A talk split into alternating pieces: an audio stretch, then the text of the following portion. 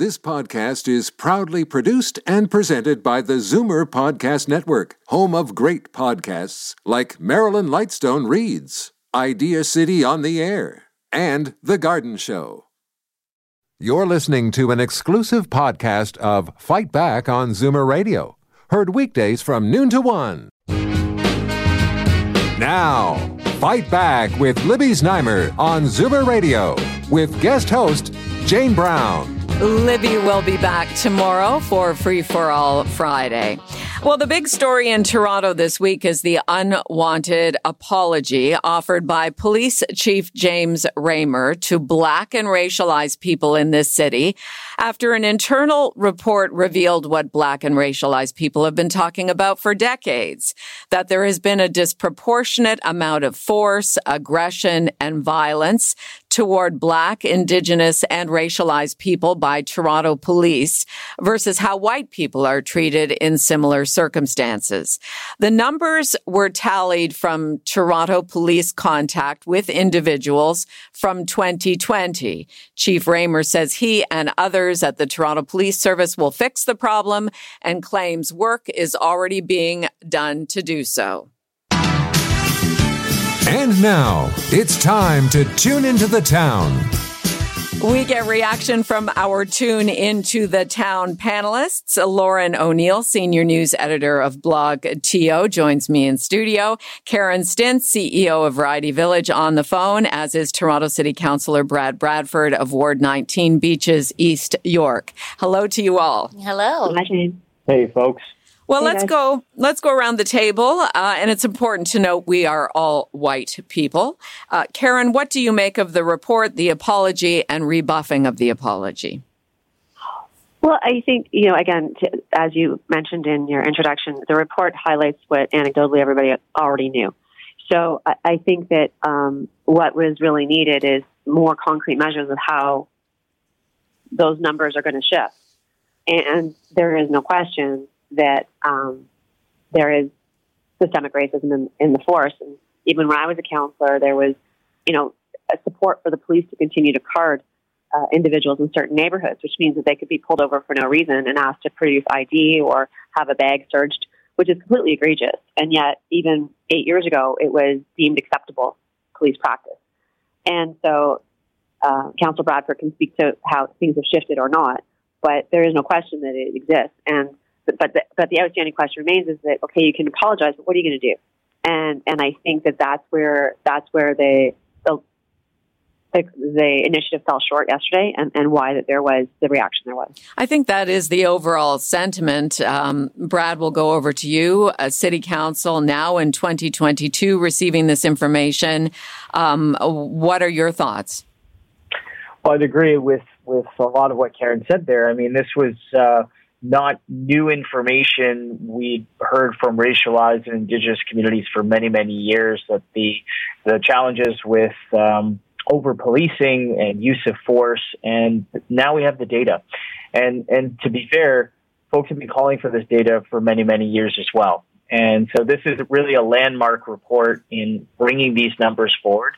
And I think it, it demonstrates very clearly the problem. Uh, and to your point, you know, it, it doesn't necessarily lay out the solutions. And I understand why people are upset about this. This is an extremely emotionally charged uh, discussion. It's, uh, you know, it's very disheartening. And uh, the change and the reform that we want to see uh, is a slow process.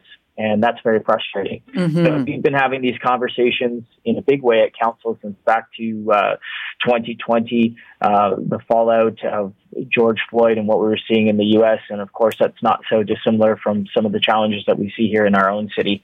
But major reform work is underway. But when you are when you are bringing reform to all of our agencies and institutions, and certainly the Toronto Police, that takes time. Uh, we are now piloting a program to have um, uh, mental health crisis responders to, to mental health crisis response on, on 911. Uh, we're investing and, and focusing on building trust and relationships in different neighborhoods with our neighborhood police officer program. But I think it's very clear that there is a lot more work to do. So the apology from the chief you know, I think that is a, a, welcome step. There needs to be accountability and ownership of that. Uh, that was really important, but of course, that's not enough. And of course, that's only a first step. And uh, I think everybody understands why uh, why people are upset right now. Lauren, that apology, though, was not well received. In fact, it was really, it was almost found to be offensive by many advocates in the black community. Yeah. So, uh, Beverly Bain, who is a U of T professor in gender and women's studies and a longtime activist advocating for people in the queer community, in the black community, for women, she actually spoke up at the press conference to uh, Chief Ramer directly and said, We don't accept your apology. She said that it is insulting to black people because, like Councillor Bradford said, we are not like as a society, we don't need more reports and apologies. What uh, Bain and her colleagues on the No Pride in Policing Coalition want to see is action. She basically said, we don't accept your apology. And what we want from you is to stop killing us, to stop harassing our children on the street. And again and again and again, year after year, this keeps happening. I mean, I, I wanted to note that this wasn't the first report to come out on TPS data, um, race based data. It was the first released by the Toronto Police Service itself because Ontario made them do that. But last year, or, uh, sorry, two years ago, in August of 2020, the Ontario Human Rights Commission released a report of its own, which again found exactly the same thing, the same issues that people have been saying for decades. Like you said, it's just how many reports can we make and spend money on creating before somebody actually does something? I think that is what a lot of members of the black community were saying. Like, save your apology, just stop harassing us. And I don't speak on behalf of, of members of the black community, but that was what a lot of the sentiment I was seeing. And people really loved uh, Bain, Bain's kind of like retort against Ramer. So she's like now going viral on the internet for being like so cool and badass and speaking up. And yeah, so if you have a chance to see that video, it's really cool. Well, and I, I guess the the one thing um, we're all in agreement on, everybody in the city who's at least enlightened with the evidence and hearing the stories, is that this is a problem. That black people, uh, indigenous people, racialized people are being targeted in a way that is completely different from the way white people are. So we're all in agreement on that. Um, you know, I want to ask our former city councilor and our current city councilor. Um, yesterday, Desmond Cole, who is co-founder um, of uh, is co-founder of No Pride in Policing, is asking City Hall to take action in reallocating funds from Toronto Police to other areas. Uh, Karen, is this a, is this a Toronto City Council issue to reform the police in the way that the advocates in the Black community are requesting? Uh, there's no question that Toronto City Council has a role to play in its reform of the police services. And because there are members of council that sit on the police services board, and council uh, picks the chair of the police services board. So there is a responsibility of council to, to do the reforms that are required. And, um, you know, and then there's also a discussion about defunding the police and having resources spent in different ways. And, um, you know, I have, I have a different opinion on that. I think the police need to be funded um, I think the union needs to be brought on board too, because the you know the union's making some strange comments about asking for context for these numbers. And you know the reality is when you respond to a situation with your gun already drawn, you've already made assumptions about what that situation is going to entail.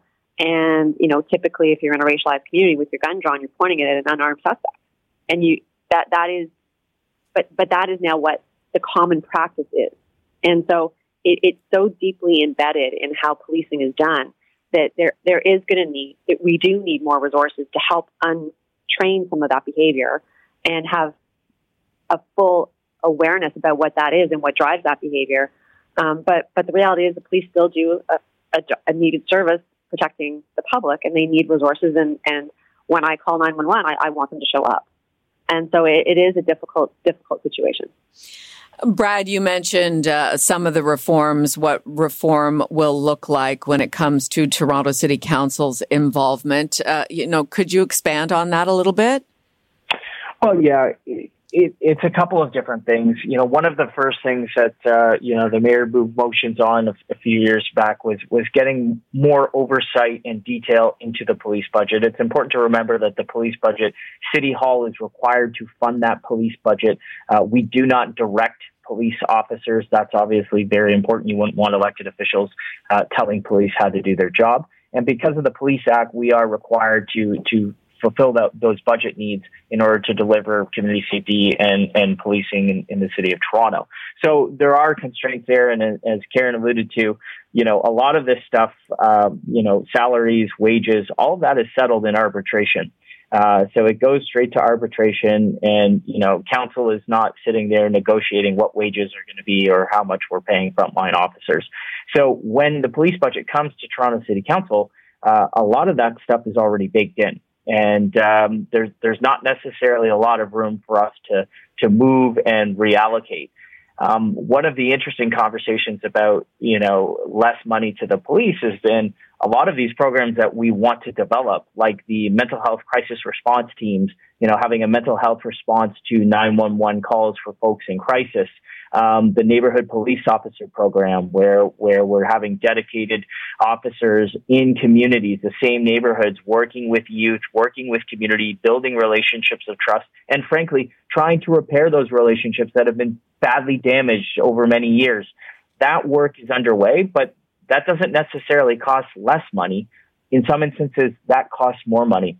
So we need to be pragmatic about this. We need to look at the issue in its totality and recognizing that when someone is having a negative interaction with frontline police officers, you know, there are a lot of things that have gone wrong along the way before that interaction. And, and it all goes back to pathways out of poverty. Uh, and that's a much more complicated and, and dynamic issue. But fundamentally, we need to make sure that folks have good opportunities in this city to grow and to learn and to prosper and to feel like there are pathways out of poverty um, so that you can get a good job and you can get to school and uh, you can take care of some of those basic necessities.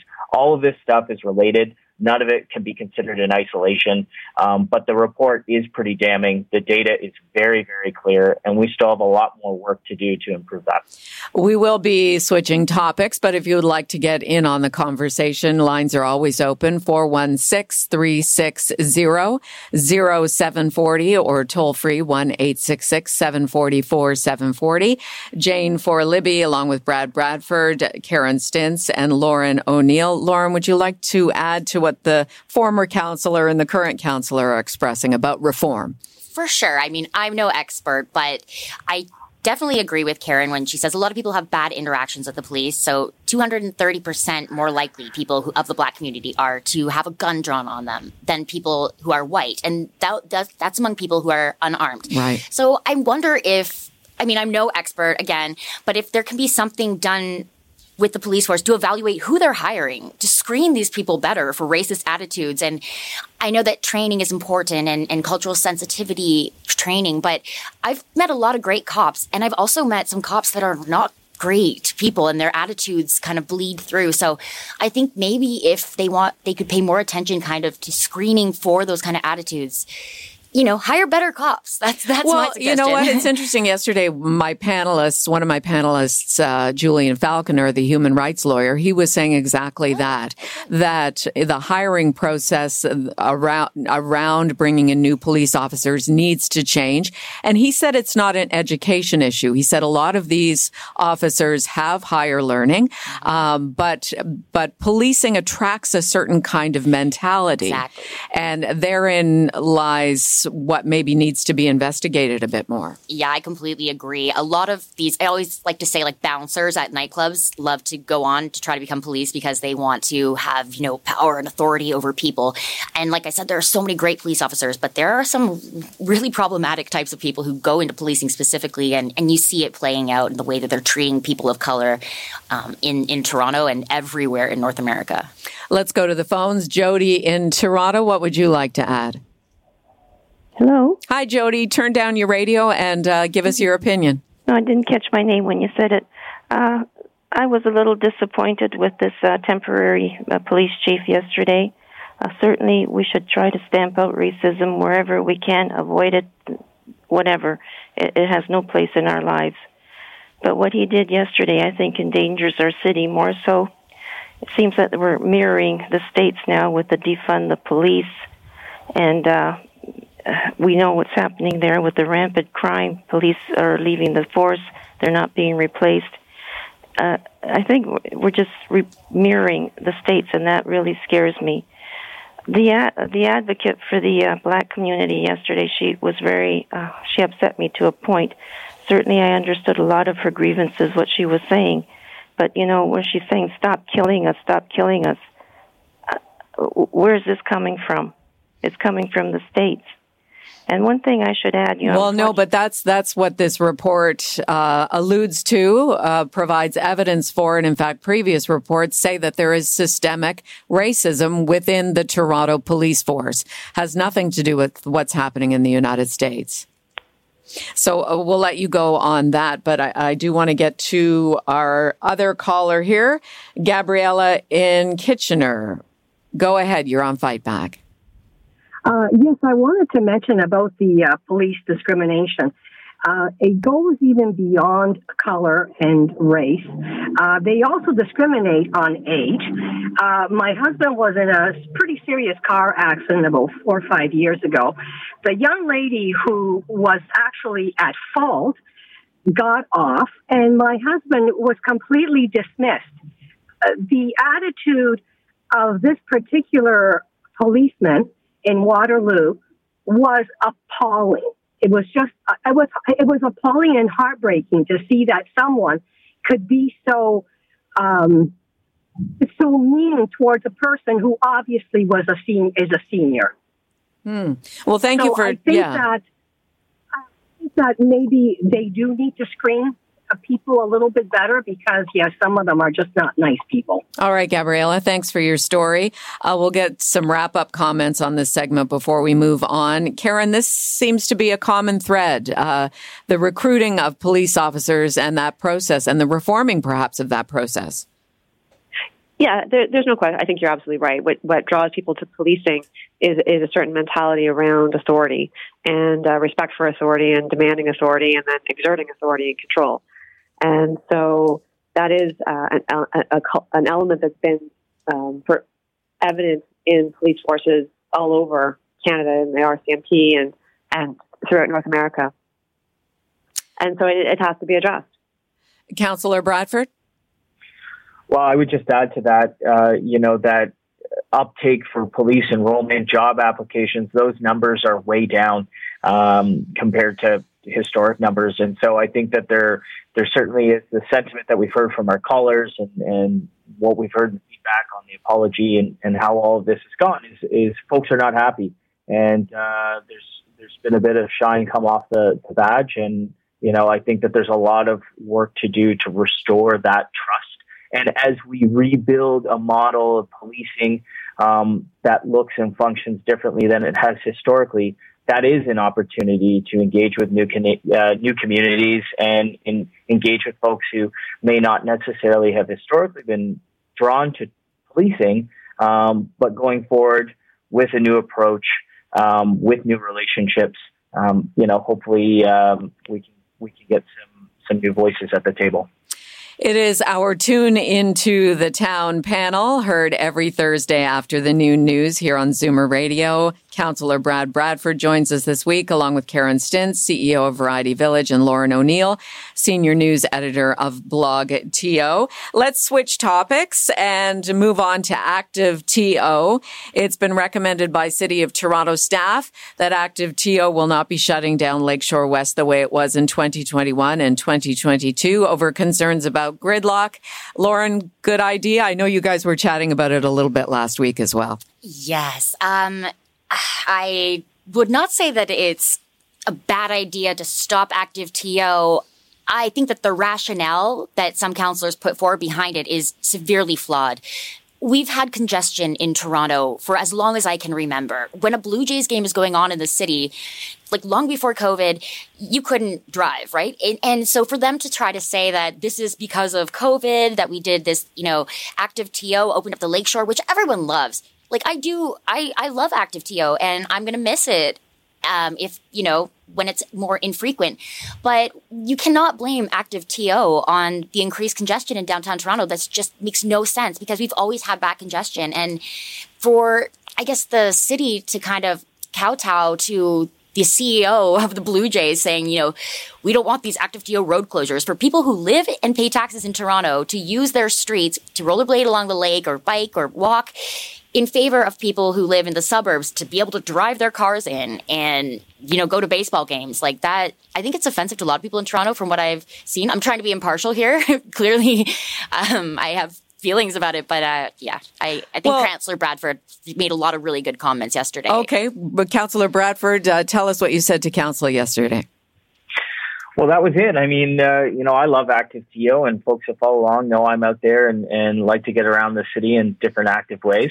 Um, this goes back to 2020, and it was a pandemic response in a time where we needed to ensure we had physical distancing opportunities. We wanted people get outside, do it safely. And also we had this opportunity with Lakeshore West and other parts of the city where traffic volumes were down. And so the idea of, of giving that space back to people, back to pedestrians, back to cyclists, uh, you know, it was one that was welcomed with a, a warm reception.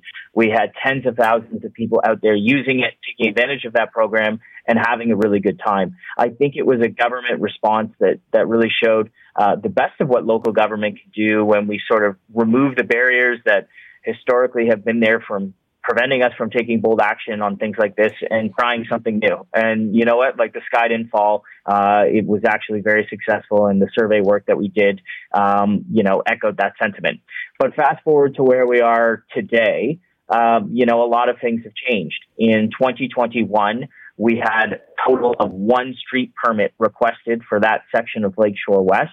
And this year we will have 250 street permits and events going on. So, you know, when the, when the letter came out from, uh, you know, the, the Toronto Blue Jays Club, you know, I just made the point that, you know, outside of the 1994 lockout and the past two years of pandemic when the Jays have been down in Buffalo, we typically have 81 home games a year uh, with the Blue Jays. And, and I love going to the Jays. Big fan. I remember 92, 93. I'm all about it. I love going down to the Jays game, but it's not without impact.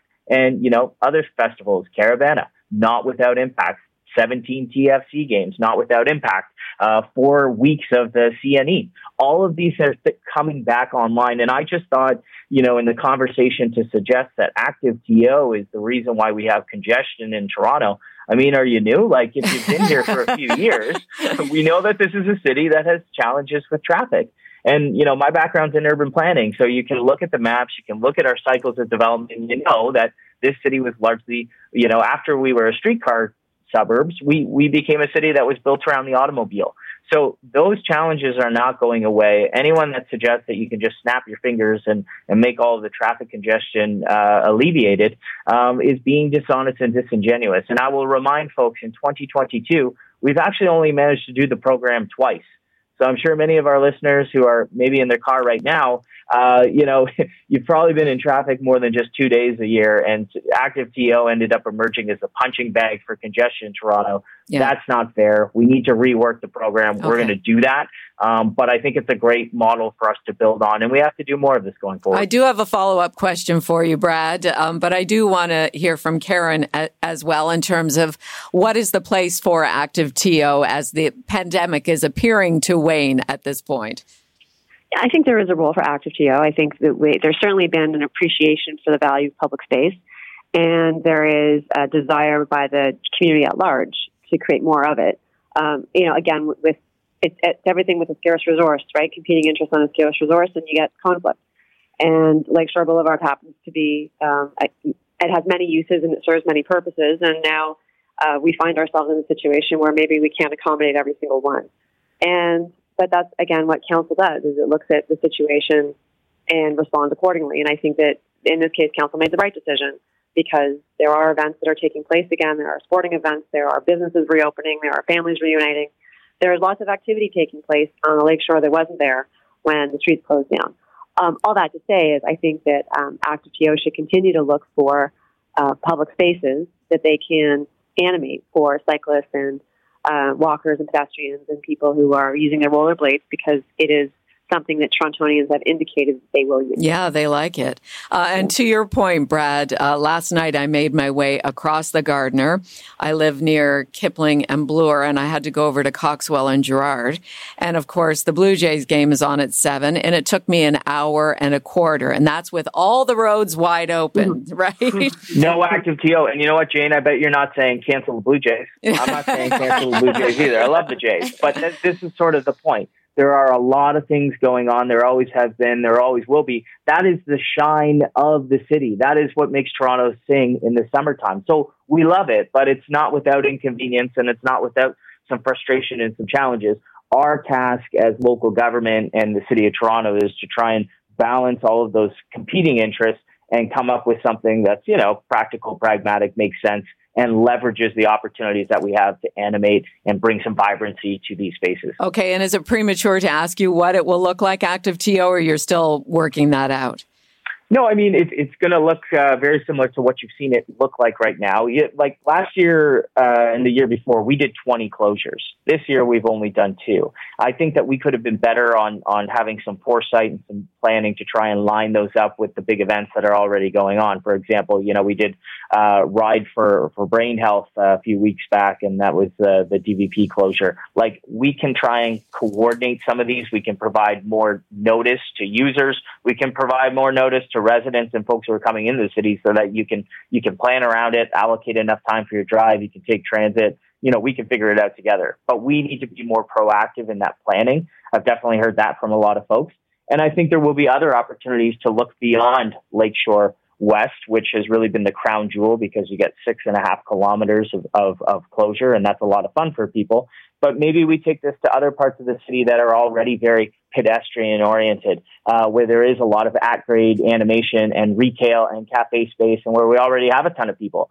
And rather than trying to have conflict between pedestrians and, and drivers, you know, there, there could be opportunities to just give that space back to pedestrians. So all of this has been a pandemic response. The silver lining in that, though, is it's challenged us to think about our space differently, to think about our city differently, and to explore new opportunities and to do some pretty big things.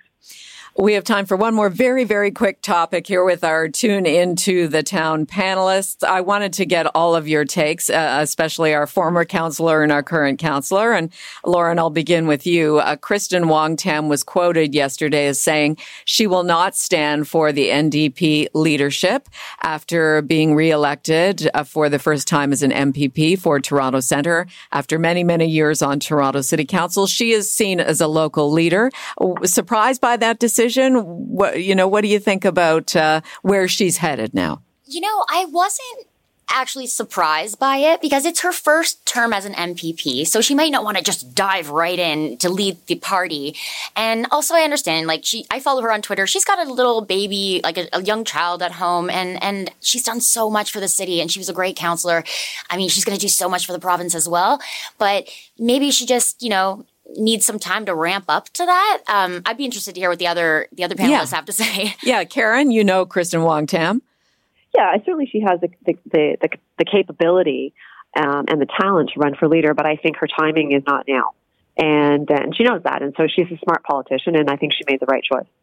Brad, what do you think? I mean, do you think she might have her eye on the mayorship one day or stay within provincial politics? I mean, we're purely speculating here, unless you know yeah. personally. no, I think we'd have to ask her about that. But yeah. what, what, I will say in the, the short time I had to, to work with Kristyn Wong-Tam, uh, you know, she's very smart. She's very thoughtful. She's very empathetic.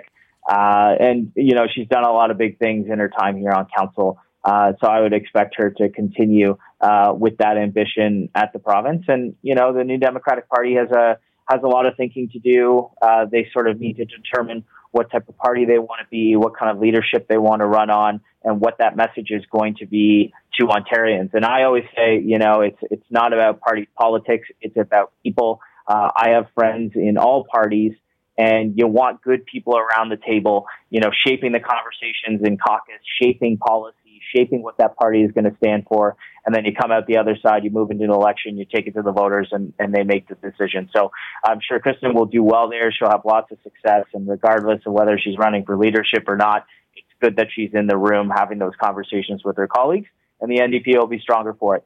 Okay, solid place to leave our conversation today. I thank you all for your time. Thank you. Thanks, Jane. My pleasure. Take care. It's our tune into the town panel heard every Thursday here on Fight Back Zoomer Radio after the noon news. Lauren O'Neil, senior news editor of BlogTO, Karen Stintz, CEO of Variety Village, and this week Toronto City Councillor Brad Bradford of Ward 19 Beaches, East York. Coming up next here on Fight Back, should Russian and Belarusian tennis players be allowed to compete in the U.S. Open given the war in Ukraine? We discuss a decision to allow them to play at this summer's tournament next. You're listening to an exclusive podcast of Fight Back on Zoomer Radio, heard weekdays from noon to one. Fight Back with Libby Znaimer on Zoomer Radio with guest host Jane Brown. Libby is back tomorrow. Russian and Belarusian tennis players will be allowed to compete at this summer's U.S. Open despite Vladimir Putin's Russian war in Ukraine.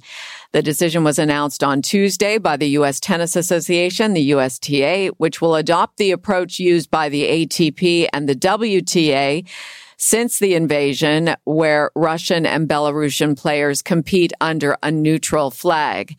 The USTA's decision comes after Wimbledon became the first elite tennis event to ban Russian and Belarusian athletes. So the question for you, if you'd like to get involved in the conversation, should Russian athletes be penalized for a decision taken by their government and leader Vladimir Putin? Number to call 416 360 740 or toll free 1 866 740 4740. Joining us to discuss on the line from Kiev, Ukraine, retired Ukrainian tennis player Alexander Dolgopolov. Alexander, thank you so much. Thank you. Hi. How are you making out there in Ukraine? Well, surviving. Yeah. Alive. So, so it's good enough, but it's tough yeah, many people dying, many people fighting. So we're doing what we can. We all feel for you around the world, um, and it's especially close for me. My husband is of Ukrainian descent, so we are, and, and I've been to Ukraine three times, and uh, it, it truly is breaking our heart. Uh, and you know, in terms of these these venues like the U.S. Open, like Wimbledon. I mean, presumably you feel that the Russian and Belarusian players should not be allowed to compete in the U.S. Open. Uh, yeah, I believe so. I believe uh, tennis has done a weak job to to clear, clear the image of the Russian players because obviously what's happening is terrible, and I think they do have the the public power and influence to speak out as a group, at least and nothing has been has been done to distance them from from the government. And we know that Putin's government has a very high support rate, and we know presumably few players that support him, and they have family members. So we think uh, at least they should have distanced themselves from from their government and from what's happening, and that hasn't happened. So I believe that they shouldn't be allowed to play because we know already a few matches against Ukrainians, and Ukrainians could not uh, mentally play against them. Mm-hmm. Even there was one retirement, and it, it, it's tough. You know, it's tough when you don't know when they haven't said, said a word, and uh, you have to play against these people. You want to make sure that they don't support it, and for now, nothing much has been done. They said, yeah, tennis plays for peace, but I believe that's not enough. What What do you know uh, about the Russian and Belarusian players in terms of their allegiance to Vladimir Putin, uh, their support of Russia and this horrific uh, genocide slash war that is happening in Ukraine? Um, I mean, you can't. I guess you can't paint a wide brush across all of them, but would you say that they are all uh, aligned with their country, Russia? I don't think all of them support it for sure. I'm sure not. Uh, uh, some uh, I heard that are supportive. I, I can't name names mm-hmm. because it was from our Ukrainian players who who are inside the the tennis uh, tournaments and speaking with people, and it's tough to you know pinpoint who is supportive, who is not supportive. But uh, it is how it is. They're just silent, which uh, makes us unhappy because I think they have strong public influence, and if people like that as a group, especially if you know all the Russian players would stand up and say we're against the war, that that would hurt uh, their regime and yeah. would uh, show a nice sign. And uh, and we know people who who did stuff like this. So you know, some people say, yeah, if they speak, uh, it's dangerous, but that's that's not really true. There's an actor who spoke out, and he's located in Moscow. He has children, and he spoke out for one and a half uh, hours and uh, condemning the regime, condemning the war, condemning everything, and he's still alive. He's not in jail. So I, I believe it's possible for, you know, famous tennis players as a group to speak out, but I, I'm not sure that all of them are not supporting this. So it's, it's a mess. Well, so under what circumstances uh, should a player be allowed, uh, in your mind, to be able to play for one of the big Grand Slams, uh, the U.S. Open? Would they have to openly openly hold a news conference and express that they're completely against what Vladimir Putin is doing or defect or never go back to Russia? Like under what circumstances should these athletes be allowed to, to practice their professions? I think if they make a statement, at least a group statement altogether, you know, like uh, I believe the head of ATP said that uh, they are against the war, but where is at least one word from them as a group or, all together condemning their government, condemning the war. The only thing I heard from Rublev was no war in the first days of the war. But right. come on, this is this is really not enough at this moment. After we saw Bucha, after we saw atrocities, what means no war? No, no, which war? This war, or the Second World War, or uh, should Ukraine stop fighting? They have to have a position because I think morally they they just have to. It's, it's got to a magnitude where they have to speak. And if they speak, of course, it's tough. It will be tough to punish them. And ATP or WTA has done nothing to help them do it. I haven't heard someone change uh, passports. I haven't heard someone mm-hmm. want to speak out. They're just pretending nothing is happening. So when we're talking, yeah, sorry, go ahead. Yeah, if if they make a statement, I would say that uh, they should keep playing, and uh, and we can know that uh, they're against it, and uh, everything is clear. But at the moment, it's more questions than answers. Right, because Alexander, and I'm speaking with Alexander Dolgopolov, retired Ukrainian tennis player, a very successful athlete himself. Um, Alexander, the individuals who are on the tour, so we're talking about the Daniil Medvedevs, uh, Aryna Sabalenka, you know, they're traveling the world and presumably they are recipients of uh, what is actually happening in Ukraine as opposed to the disinformation they're being fed if they were in Russia. So they know what's going on. They know the reality. So it seems like it would not be a stretch to stand up and, and voice opposition in a real way. For sure, for sure, there's uh, there's ways for them. Some of them live uh, not in Russia, uh, together with their families. Uh, for sure, they have the money they have uh, options to ask ATP to help out to change their country. There's different options, and I cannot believe that one or a few of them couldn't have stand up and spoken against it.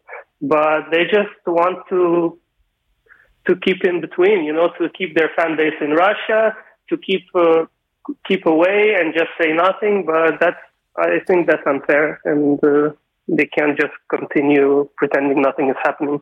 Well, and it's not unlike uh, those at the Kremlin who are around Vladimir Putin. We've heard leaks that there are those who are dissatisfied, who are very much against what Putin is doing, and yet, like the tennis players, they're not saying anything and they're not leaving. Uh, for sure, yeah, we're hearing uh, a lot of people unhappy in the Russian government, but still seems not enough. Some some are leaving the country, but at the moment he's controlling everything. I believe, as we can see. Yes. So, but, we would like, for sure, we would like more people to speak out and something to happen to for him to be unbearable to continue this, you know. But uh, at the moment, it is how it is. Well, that is the message uh, from our conversation from you today: is that they need to stand up and speak out. Uh, before I let you go, uh, what are you doing these days? Do you play tennis casually, or what? Uh, have you switched professions? What are you up to? I don't play tennis at all. I haven't held a racket for a year, uh, maybe more, two years. Uh, I stopped last year. I finished my career because my wrist uh, yeah. never recovered from injuries. Right. And now I'm just trying to help with what I can, practicing shooting in case I, I will need it in the future, uh, helping out with uh, humanitarian stuff, uh, delivering some uh, bulletproof vests. Next, soon we're planning to go to the front line to bring some, some stuff to our fighters. So just helping out the country with what I can.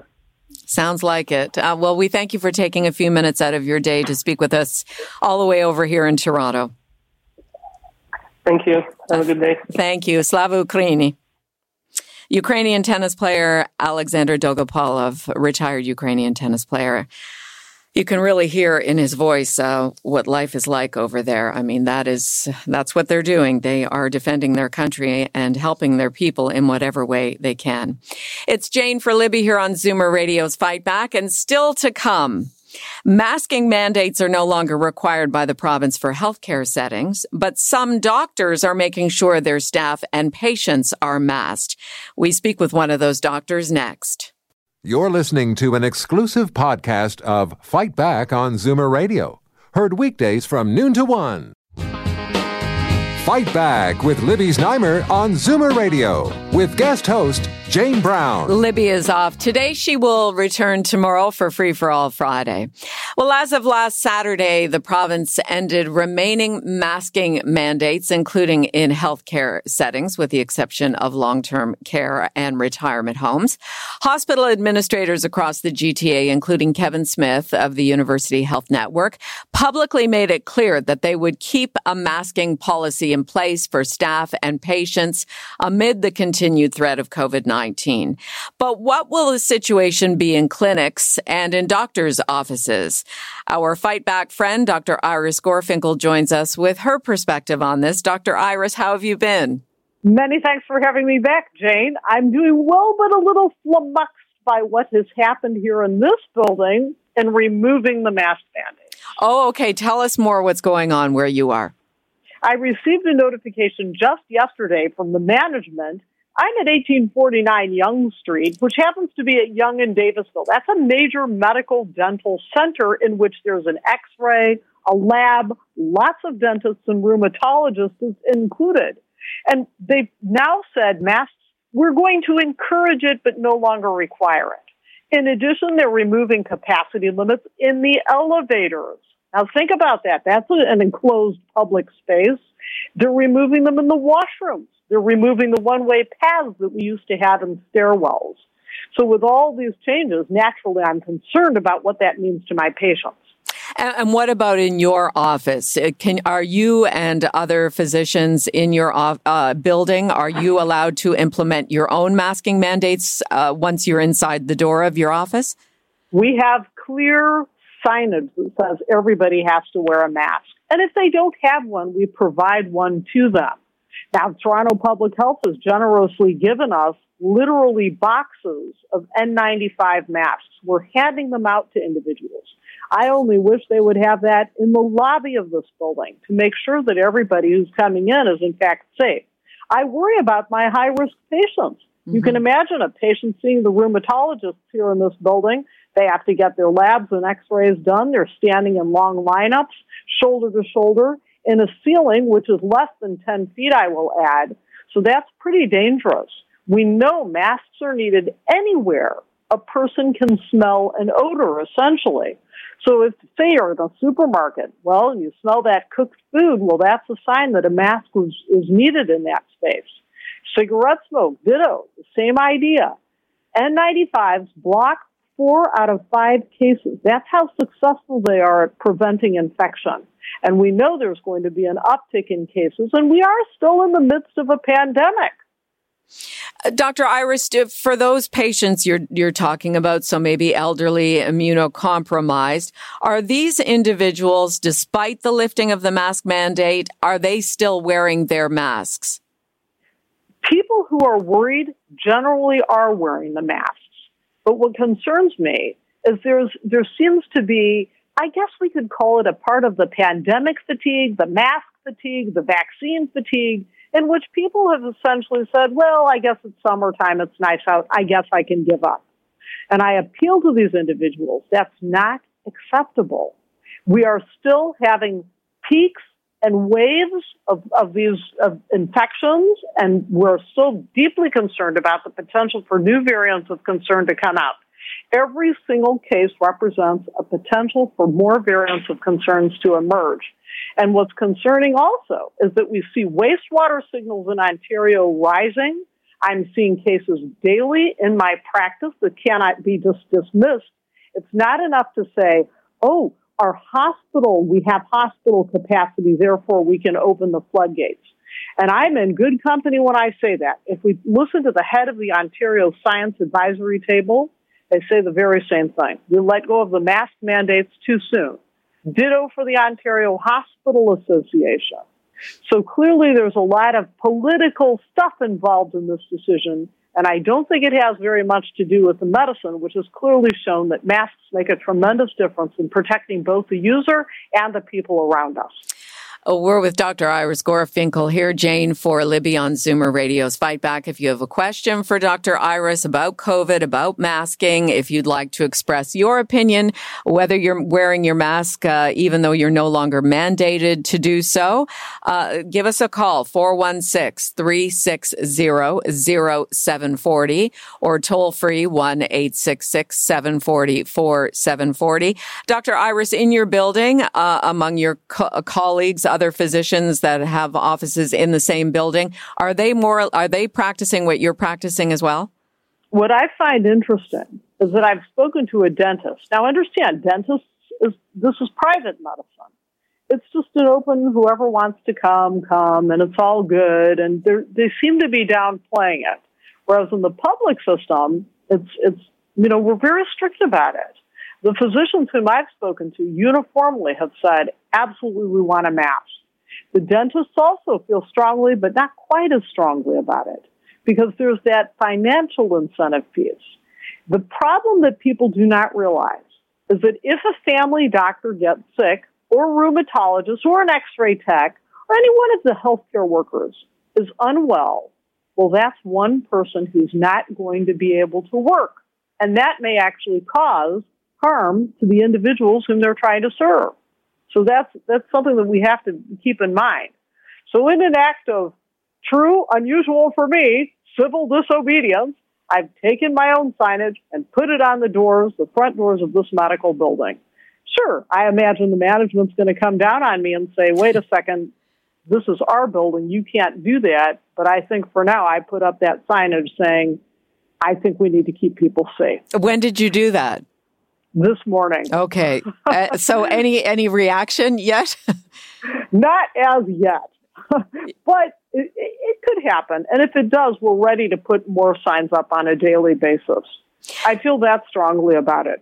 People come with the expectation, and this is a reasonable expectation, that they will not get COVID when they see a doctor. And yet, who is visiting the doctor's office? Often people who are sick.